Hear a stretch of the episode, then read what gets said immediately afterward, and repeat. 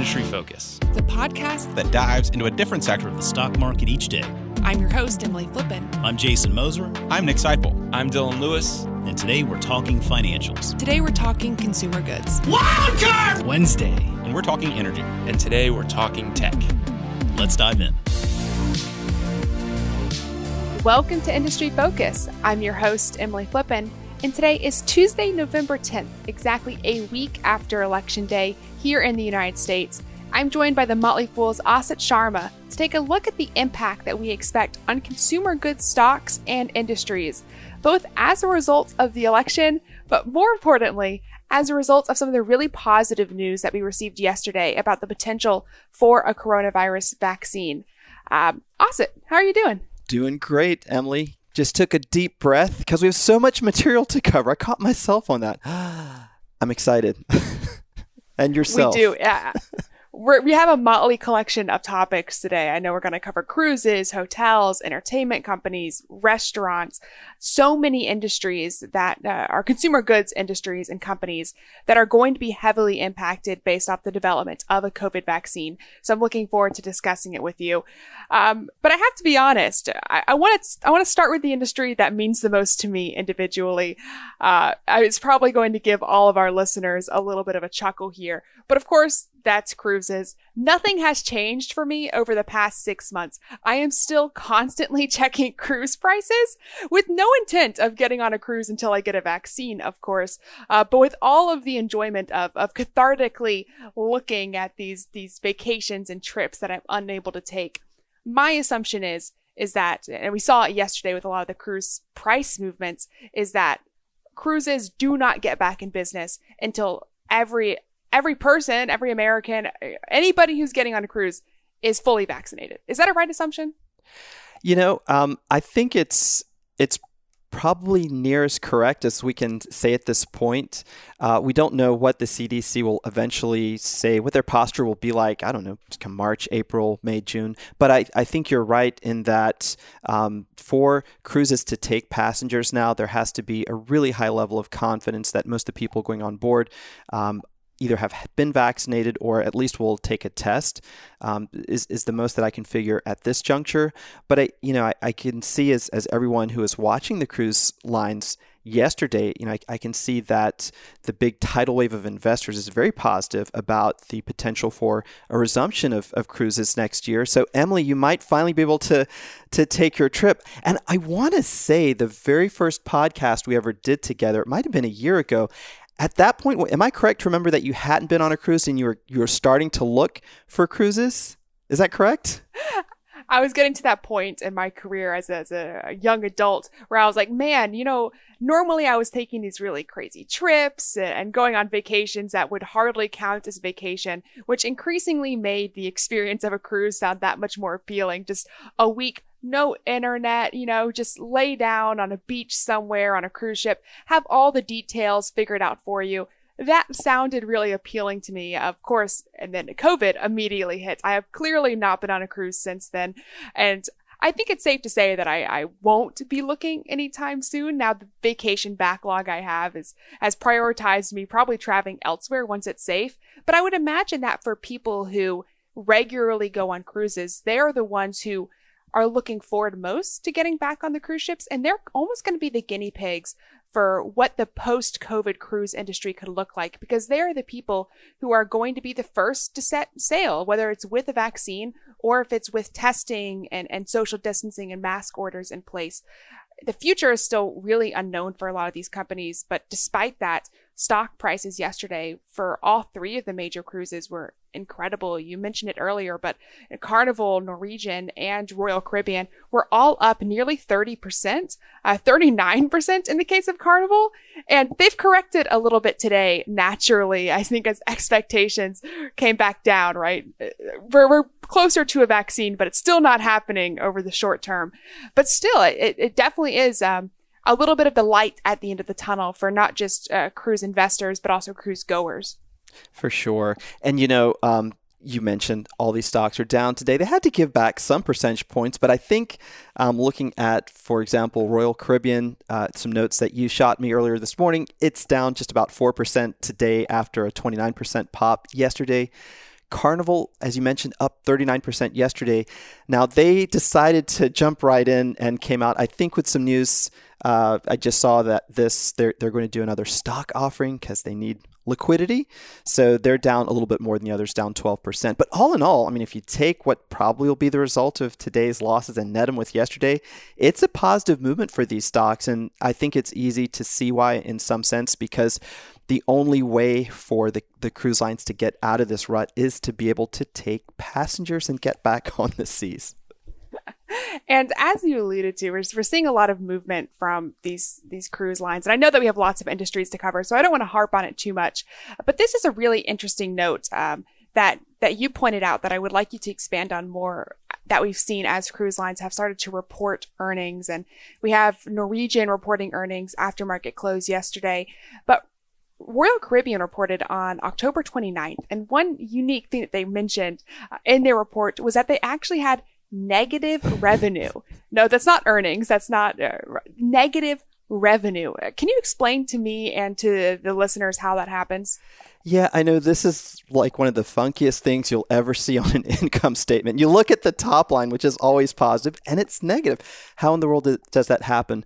Well, you know, companies are taking in money all the time uh, in advance of earnings, and cruise lines do that as well. Now, not all of the money that a cruise line will take uh, in advance, let's say you or I puts down deposit for a cruise, that really should be neutral to the income statement if we are due a refund if a cruise gets canceled. But the cruise lines do recognize some amounts of revenue when they take on uh, some deposits. There are certain types of deposits or usually this is an onboard revenue before you even get on board. We never see this because if a major cruise line is going to book, I don't know, a billion or two billion in revenue during a year, then th- those offsets in which they have to reverse out uh, some portion of re- ref- excuse me of revenue that they've recognized, we never see it because they're they're minis- minuscule. They're not really big numbers. But if you have zero revenue coming in, or just a little bit, and then you have to reverse some of those entries that you've made because you recognize them at the start as true revenue, not deferred revenue, but you actually call that stuff that you earned and you have to give that back. That creates a negative number. And that's uh, what we saw, uh, as you pointed out, on Royal Caribbean's latest report. I thought that was really funny. Now, this is not a funny situation. These cruise lines are losing a lot of money, jobs are at stake. So not laughing at them, I'm laughing with them.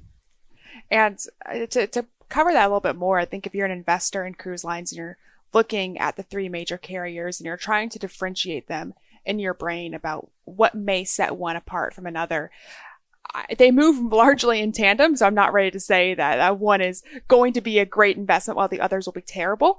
Uh, but what is worth looking at and keeping a closer eye on is the refund rate that you're seeing from a lot of these these cruise lines. It's a number of people who had bookings, whether it be for this year or early next year, that are choosing to get a refund versus choosing to extend their booking out to some point in the future. Now, the cruise lines all offer different advantages uh, to whether or not you get a refund. Some of them are, are offering you know, double points, whatever it may be, to not get your money refunded back to you. Uh, but if you're wondering about the liquidity and what that could look like over the next few months for these businesses, definitely looking at that refund rate is, is critical. Right now, between the three major carriers, we're seeing it hover around 50 to 60%. And that's a, that's a huge number. Yeah, as I, I, I kind of want to leave it off here. Um, I had a couple friends message me yesterday saying, "Oh, I'm so excited! The Royal Caribbean I bought has finally paid off, and um, it, it's great. I'm, I'm, I'm happy for if anybody who made money off of that deal. But at the same time, the market um, has been incredibly on fire right since the pandemic. So I still personally believe that there are probably better places you could put your money as an investor. Uh, that being said, when you look at the industry, before we move on, are you interested in cruise lines now? Now that there is a vaccine really close on the horizon that is, you know, really has really strong efficacy. Do you see that as an industry that maybe is now worth dipping your toes in, even after yesterday's pop? It's interesting, Emily, because I've been really skeptical on all the major cruise lines since the pandemic, simply because they had to do so much in the way of getting liquidity onto the books with note offerings, diluting shares with stock offerings, etc. And what we're running into now is that you've got a tax on your income statement, not your income tax expense, but if you've borrowed a lot of money, you've got a lot of interest expense. So I call that a tax against future earnings. Even you may be operationally profitable, but a big chunk of that is going to get taken out when you get finally to net income because you're paying interest on all the debt and that squeezes out some of the other profits. So yeah, maybe I'm getting a little interested in a shorter term value play because I do have a value component to my investing.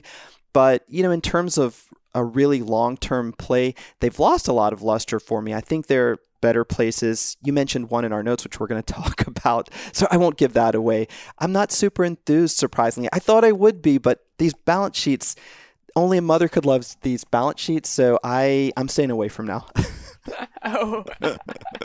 well, let's talk about the hotel industry next. And I'm, I'm going to give a little bit of a personal story because I, I painstakingly spent most of my morning this morning uh, hunting down a hotel room. I have an exam coming up the first week of December and um, wanted to do my best to, to quarantine after Thanksgiving uh, to prevent any any sort of spread but heading into my exam. So I had to, to leave my, my one bedroom apartment here with my boyfriend to find a place to stay for a week. And I was pleasantly surprised um, about how cheap a lot of the hotel offerings were. Not dirt cheap, right? I'm not I'm not saving money by doing that as opposed to paying rent, uh, but cheaper than obviously what they would be if the pandemic were not happening. That kind of leads me to believe, based off the rates that I was seeing, a lot of these hotel chains are are still going to be not necessarily producing net losses, but not nearly what they were doing in the years past. Um, now, how is the hotel industry, with, with my anecdotal story out of the way here, right? It doesn't make me too excited, but you tell me, you're the expert. Uh, how does the hotel industry held up during this, and, and how do you expect it will change as a result of a vaccine? I think the industry has held up pretty well. Um, interestingly enough, so one of the tickers that you and I wanted to talk about today, Marriott International, it and some competitors like Hilton Worldwide, they are hotel franchisors. So they're they've got properties that they own, but for the most part, they're licensing their brand. So what they did during the pandemic was just to work with hotel owners and say, look, you know, we'll cut you some slack on the fees and uh, royalty payments that you need to pay us, and we'll help you figure out how to maybe shave off uh, some of your expenses. Let's do this together because we don't want you to go out of business. You know, you hotel, if you go out of business, that's that's our future revenue. I think they did a really good job of this, and this is the industry that I think we were both saying before the show is maybe preferable to cruise lines if you are looking for sort of a value investment. I like that you wanted to talk about Marriott because um, they have been profitable. Uh, if you look at just this basis, what does profitability mean? It means the ability to uh, make money uh, off of whatever revenue stream they've come that, that they have coming in. Now they show net losses on their books, but getting back to this idea of how you can be at least neutral during a, a, pandemic, maybe that's a better way to say that. Marriott, surprisingly, they projected a cash burn of $85 million or so for each month of this most recent quarter that they reported on. Last quarter, they projected that. But uh, come to find out with this report, they were cash neutral, cash burn neutral.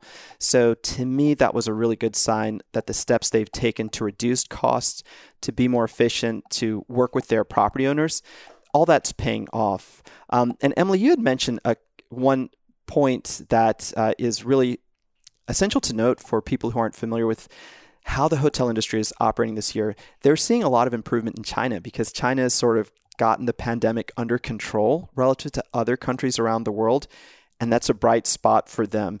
Um, so I was impressed by that yeah, I, I, felt the need to kind of talk about Marriott because there are two silver linings I saw with this business that I'm not seeing with, say, uh, cruise lines right now. And, and you mentioned the first, which is they have an international business and other, other countries are, are far further into this pandemic in a, in a good way than we are here in the United States. So the fact that they have uh, so much of their business coming from places like China, which are seeing a return to normalcy, kind of risk mitigates in a way that we don't see with cruises right now, which are 100% dependent on vaccines for the most part.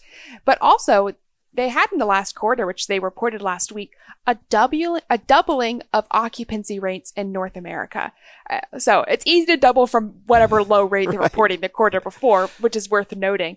But it's also worth noting that people are increasingly going back to hotels. I, I use myself as an example for somebody who is who is just driving to a hotel, but the need for that is going to steadily increase as people begin to start to travel and loosen up a little bit more. We see more willingness for people to make these decisions to travel and, and stay locally in a hotel in a safe manner, as opposed to go on entertainment trips or cruises that might continue throughout, say, the holidays, right? If you want to have a socially distanced uh, holiday dinner with your family, maybe you get a hotel room for a period of time, than you eat outside. Whatever that looks like, I can see those being more immediate tailwinds for the hotel industry versus some of the other, uh, I'm putting air quotes up, you can't see it, but some of the other uh, you know, cruise industries or, or COVID industries uh, that we're seeing. Yeah, absolutely. I mean, they are ready to receive travelers.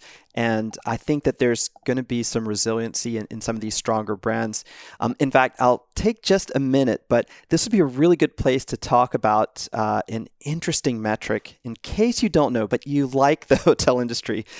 RevPAR revenue per available room. So this is a key metric in the hotel industry, and it's made up of two components. So occupancy, which you were talking about, Emily, and average daily rate. So you're you've been looking at hotel rooms for your exam that's coming up. What is so cool about Marriott is that they really held the line on their discounts during this whole pandemic. Now, that's a, still a great discount. If you want to stay at a nice property in that really big panoply of brands Marriott has, you can still get rooms that are 20 to 25% off what they were pre pandemic. But no more than that. They haven't had like these big fireside sales.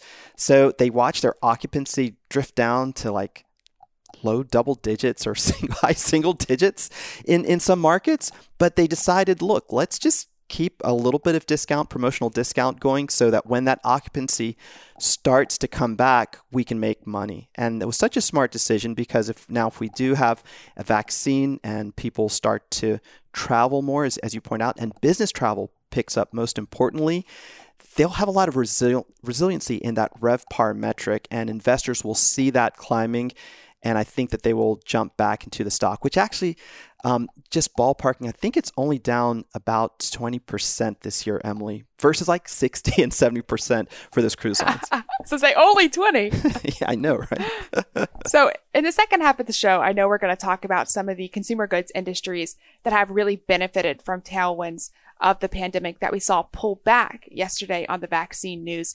But before we do that, I want to talk about one more industry that has depending on where you look, been hammered as a result of the pandemic, and that's restaurants. And it's purposely vague because, as you well know, Asit, restaurants can be uh, fast food, fast casual, sit down dining, local mom and pop shops.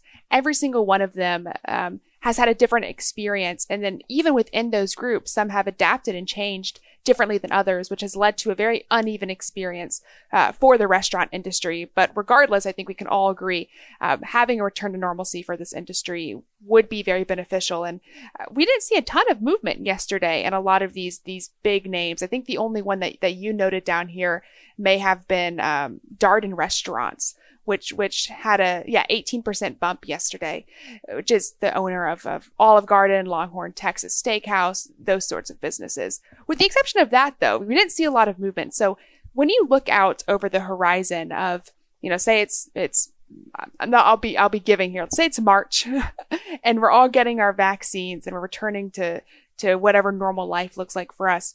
Do you see what do you see consumption look like on a restaurant level? It's interesting, Emily, because uh, you know you shouldn't do this, but I do this all the time. I drive by my local Chipotle and I look to see because it's got that glass front how long the lines are. You shouldn't make your investment decisions based on that kind of stuff, but I do it all the time. And the lines have been so short uh, during the pandemic, but I do see them doing a good pickup business. That's a great example. You mentioned Dunkin' in our uh, prep for this show, Dunkin's another great example of a company that sped up a drive through and, and had people come into the store just to, to pick up stuff and, and go out. I thought these companies would show a big bounce because there's a real marginal benefit for people coming back into restaurants. It's going to mean something to the Dunkins, uh, the Chipotles, the Starbucks of the world. So, what that's telling us is that, in, I think, um, and love your opinion on this. I think it's telling us that investors gave these companies a lot of credit, and they've they've done well relative to other um, restaurants during the pandemic. So maybe it's not the most exciting thing that Chipotle's in-store traffic is going to increase because they've done such a great job of switching gears um, and and having uh, people order online, pick up. I know my personal experience; it's really streamlined. I pay online, I walk in, they've got my stuff in a bag with my name on it. I walk right out. Uh, the the other thing I will say though is that this uh, pop we saw in Darden restaurants. So for those of you who don't know, Darden owns a lot of bellwether brands like the Olive Garden. Um, let me see, Cheddar Scratch Kitchen. I think you mentioned uh, Longhorn Texas Steakhouse, the Yard House, Bahama Breeze. Lots of uh, full service restaurants that are chains that you might know, but just not realize they're all huddled up under this one publicly traded company that is good news for these types of uh, restaurants because that is showing that investors are, are reasonably optimistic that the bigger chains are going to make it. We've seen so many small mom and pop restaurants go out of business, and that's really depressing during the pandemic. But at least retail institutional investors yesterday gave these types of concepts a big endorsement. They're going to be around. They can last till March. They've got enough liquidity on their books. But Emily, what did you, what did you think of that? Did, were you looking for a bigger bounce out of some of these really well known restaurant and and uh, really beverage names like Starbucks, Dunkin's, etc.? I actually was, and apparently I'm full of anecdotal stories today, but I can't help myself here. Um, after I was stressed trying to find a hotel room, I, I promptly ate my feelings, as one does. And because during the pandemic I had downloaded the Chipotle app on my phone, I gave into temptation much easier. I picked myself up a Chipotle bowl. I'm I'm holding it up for you to see over our Zoom meeting nice. right now. I I literally have it in my hands. Um, I promptly ate it all before taping this podcast. And it's something that had this have been eight or nine months ago, I would not have done. I would have eaten what was in my, my house. Uh, but because of the ease of access of the app here on my phone, I justified that purchase much easier. Now, to me, that says there are a lot of people out there who are now accustomed to interacting with their favorite chains in a much easier manner, right? They have your credit card information on the app. Maybe you're on a web browser and you go to Grubhub more often, you order on there way more often than you used to.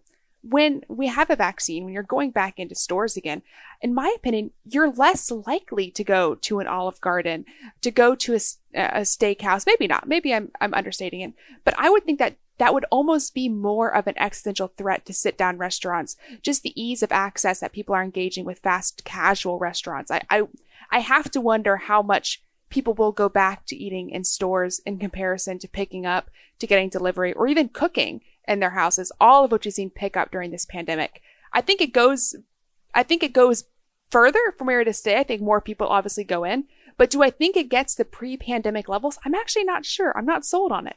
Yeah. I you know, I personally think we're going to rediscover our love of of seeing our friends in restaurants, but having done this so much, now who knows, like 50% of the time, you might just say it's so easy and we've been doing this. Let's just order and we'll pick it up or have it delivered. And so I think maybe the business models will change a little bit so that new concepts, restaurant concepts that we see in the future are geared more towards a little bit less seating space and just a more robust ability to service orders that are takeout or, or delivery. So I do think that some of this we're not turning back from uh, exciting new world, but one thing I can say is we'll still be eating and we'll still be eating out on occasion. That's definitely true. I know if anybody's like myself, they will constantly be eating more and more. Uh, and, and whether that's Chipotle or Darden, obviously vaccines is a tailwind, right? Almost have to say, wake up, Emily, in a few minutes, because that looked like that lunch is going to hit you probably in the next five or 10 minutes. But we'll keep going. it it really is. I'm hoping to wrap it up here before I hit the pillow after this. It was a, it was a sizable Chipotle bowl. I will not lie. Um, but as I, I, I, mentioned a few minutes ago, I, I want to talk about companies or industries, I should say, that have seen a big boon as a result of the pandemic that are consumer goods industries that promptly pulled back yesterday we saw a lot of tech high flyers, what companies that we'd call you know, our stay at home pandemic basket, uh, companies like Zoom or DocuSign, big tech, software companies, they all came back down to earth yesterday after sky high valuations. But I think you can say the same, not to the same extent, but to some extent, the same is true for a lot of these, these, you know, back to life uh, COVID stocks. I'm thinking Walmart, Target, um, you know, Instacart's private, but the Instacart like businesses that saw a huge demand for their services purely as a result of the pandemic. My instinct says I think a lot of people go back to shopping in person after this. Uh, but I realize that's kind of hypocritical after my, my commentary on the restaurant industry. what do you think? Well, it's a different experience because you're going out and getting groceries.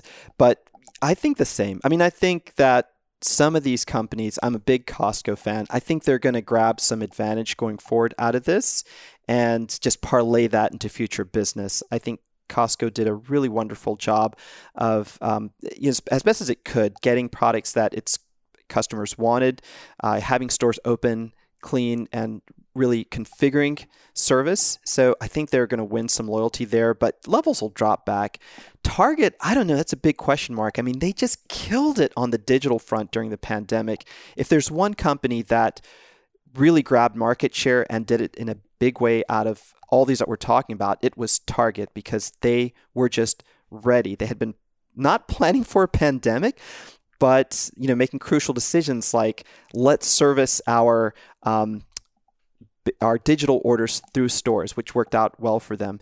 I think that they, they will have some market share going forward. And, and some of these others, yeah, it's time to come back down to earth, come back to reality, back to life, back to reality. For those of you of a certain age who remember that soul song, I think this is way back from the 1990s now.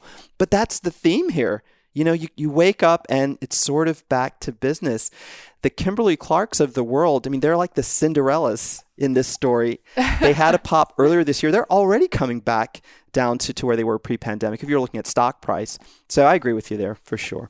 Let's talk about Target a little bit deeper because I can't not mention the deal that we saw come out today with Target and Ulta. Ulta being the, the beauty supply company uh, known for, for their makeup, for anybody who out there who's a customer. They came out and announced an agreement, a partnership with Target where they're going to start, I believe, with 100 stores and put tiny Ulta stores inside Target locations, uh, not dissimilar to what we saw happen with, uh, say, a J.C. Penney and a Sephora, except for obviously probably a better deal for both Ulta and Target, given Target's uh, uh strong uh, uh, foot traffic, excuse me, into their stores. It seems like a really exciting partnership. It it seems to allude to just what we you were mentioning earlier, the strategy that Target has taken over the past few months that's going to set them apart, in my opinion, from other companies that may see a pullback as a result of having a vaccine because Target is deepening their relationship with customers. They're not just getting customers because it's convenient and pretending like they've done something amazing. Uh, they're actually finding ways to keep and retain the customers that they've gotten. And this deal with Ulta just seems like one of the ways that they're going to do that. It's a win-win. I really liked this deal. I mean, this is like what you, when you're going getting ready to go out with your friends. Not that I have done this personally, but you, you're putting on a little bit of makeup and then you want to put just some glitter on. You you just want to put that extra thing on and, and go out and have a fun night. This deal is like that for me. What better thing for Ulta, which you know, there's two big models in in the beauty industry. There's the Estee Lauder model, which we're going to make really great products and get them into stores. And there's the Ulta model. We're going to put our own frickin' stores out there and and beat your model. And for years, Ulta was really the star. And then, of course, the pandemic hit, and they had a, a little bit of slowdown before that. But this lets them execute their strategy without the real estate risk. I mean, they're putting you know, essentially pop-up stores in Target, which is you know we we're just talking about how hot Target has become during the pandemic. Who would have thought?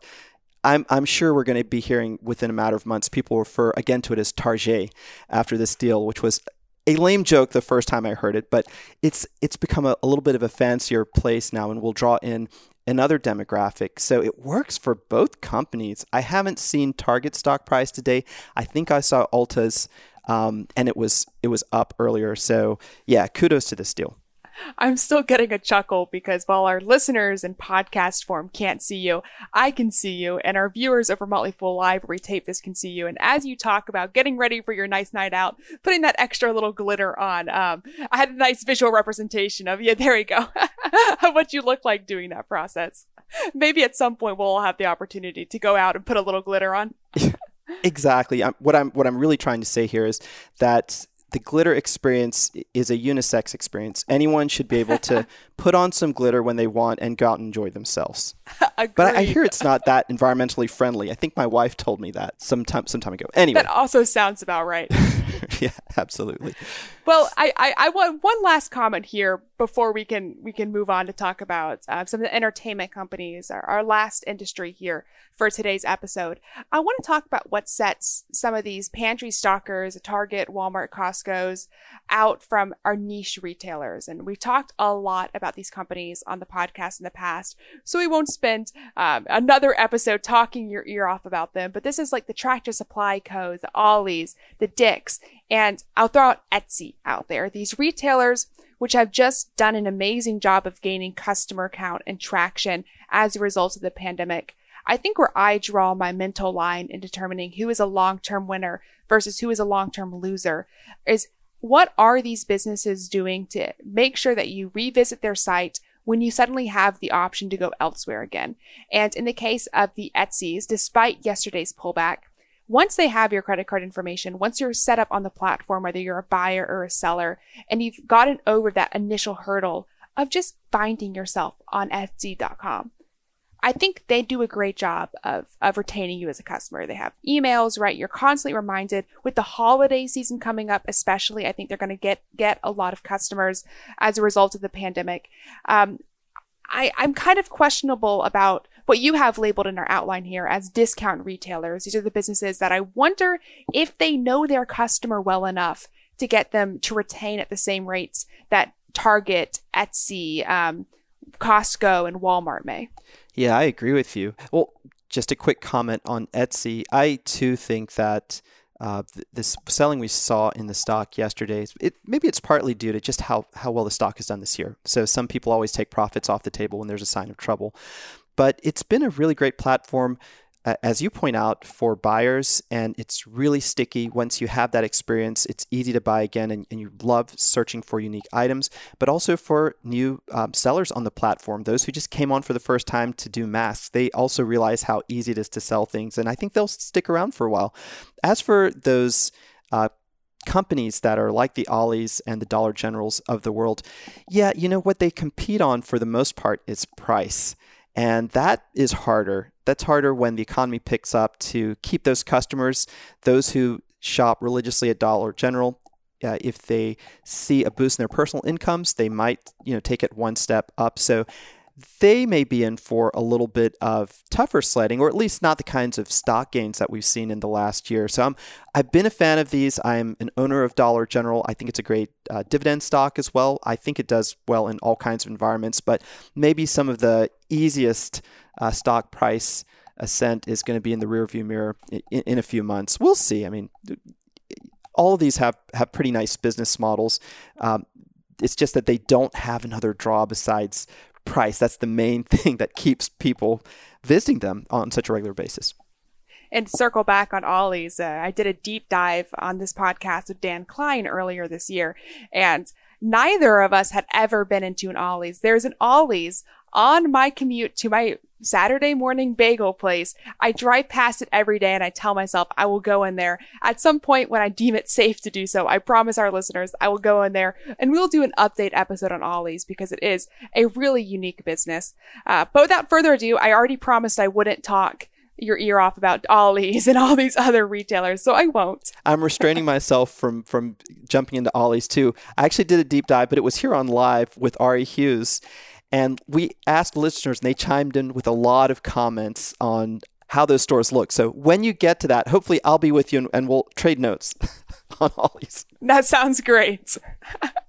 and and before we sign off here, let's talk about entertainment companies. We can't we can't do an industry focused consumer goods podcast without at least talking about Disney once. Um, and I want to talk about Disney. You can also add Dave and Buster's, really any sort of company for a large part of their business comes from uh, gatherings of people, right?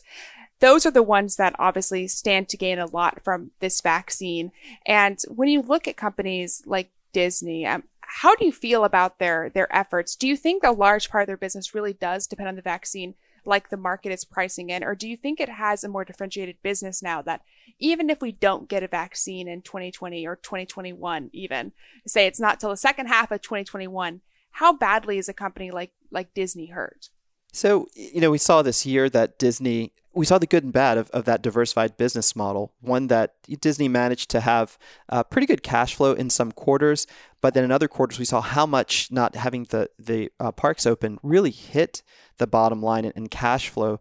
So for Disney, I think it is maybe the future is about leaning on uh, streaming services and making that a just a bigger component of the total top and bottom lines because then they can really absorb the impact of a total shutdown. God forbid it should ever happen. So Disney turned out to be that really strong bulwark company that we thought it was, but a little bit to less degree, I think, than many investors um, expected. And, and, the ride was really rocky. I just want to quickly mention here. So, one of um, our colleagues or, or my colleagues on the fool.com um, side, a really insightful writer who I admire in consumer goods, Jeremy Bowman, uh, wrote an article last month just pointing out that there is one activist investor, Dan Loeb, um, who wants Disney to invest everything in streaming. He wants them to, to stop paying a dividend and pour billions into competing with Netflix.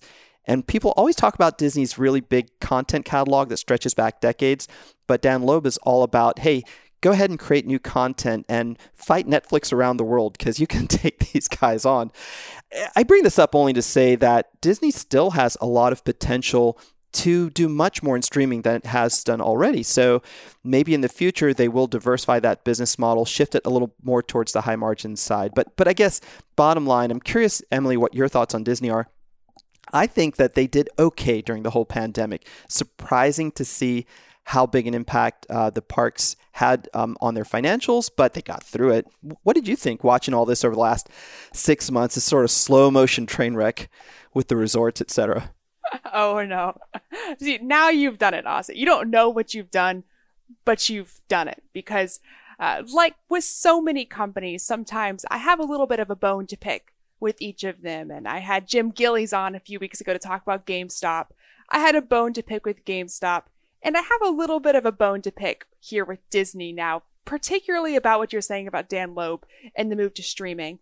I am convinced that if Disney hadn't launched Disney Plus last year, which in hindsight was the single best timing they could have had for that streaming service, if they hadn't launched Disney Plus, they would have been much received by the market much worse off in this pandemic than they are right now. I think a lot of investors and a lot of people on Wall Street, especially, are focusing so much on the streaming business, which has obviously received a bump as the pandemic uh, has raged on, but really would have received similar bump had it not happened in the first place as as that time has come on, we put so much focus on streaming that we seem to discount the entire part of Disney's business that is actually generating money. I think what's worth reiterating to investors is that their streaming businesses right now, as expected, generates no money, right? They're, they're losing money on it. It's one of the worst loss performing segments of their business. All of their operating income, virtually all of their operating income comes from parks and, and their events and to a lesser extent, and not entirely broken out cruises and stores. I like Disney because they have a differentiated business, um, and they have businesses that are highly profitable that can allow them to turn money into streaming. I am convinced that if, if Disney divested all of its other business, and they wouldn't do this like Loeb once, right? But if they if they stopped paying a dividend, if they took all of their excess capital and invested it into streaming, you would turn a really highly profitable company into one that is increasingly less profitable because streaming and, and the streaming wars right now are extremely expensive. Netflix has been doing this how long without generating cash, right? I mean, this is a hard business to compete in. So I, I think it's misguided to say that they should throw everything they have into streaming. I think they're playing it smartly. I think they can find a way to scale streaming where it's beneficial to its core business without throwing the core business away to pursue an unprofitable line. Uh, that's just my two cents. I'm not Dan Loeb, right? I'm, I'm not the CEO of Disney whose name is escaping me right now. And there's a reason for that. But you asked my opinion. There's my bone. I had to pick it. I love it uh, you know, sometimes these activist investors, and oftentimes they can be dead wrong on a business proposition. And, you know, the idea is that over time that does become uh, sort of the the really profitable part of the business. But you know, he's also calling for them to create content, and this is where the real expense starts to come in. As, as you're pointing out, that's where you can start to lose money. The whole argument for Disney to get into this business is that it had that back catalog. So yeah, I'm I'm, I'm a little skeptical of that. I, I find it interesting, especially to tell them to dispense with what has been a really great um, reason to buy the stock for so many investors over the years, which is their dividend. Uh, such a cash flow rich business before the pandemic and, and generates a lot of free cash flow. So uh, we should leave it at that. But um, I'm glad I was able to find a bone for you to pick. That was fun to listen to you go off on that idea. I, I feel so vindicated right now. I have, I've, I've overcome my Chipotle hump now and I have uh, renewed myself with an excess level of energy. So maybe that commentary on Disney has allowed me to get through the rest of the day without taking a nap. nice. well, Asit, thank you so much as always for your commentary. I mean, you put so much work into these podcasts. It's a ton of fun to chat with you and I appreciate the time that you've taken to chat today. Thanks so much. And it was, as always, a lot of fun, Emily. Listeners, that does it for this episode of Industry Focus. If you have any questions or you just want to reach out to say hi, you can always shoot us an email at industryfocus at fool.com or tweet at us at MF Industry Focus.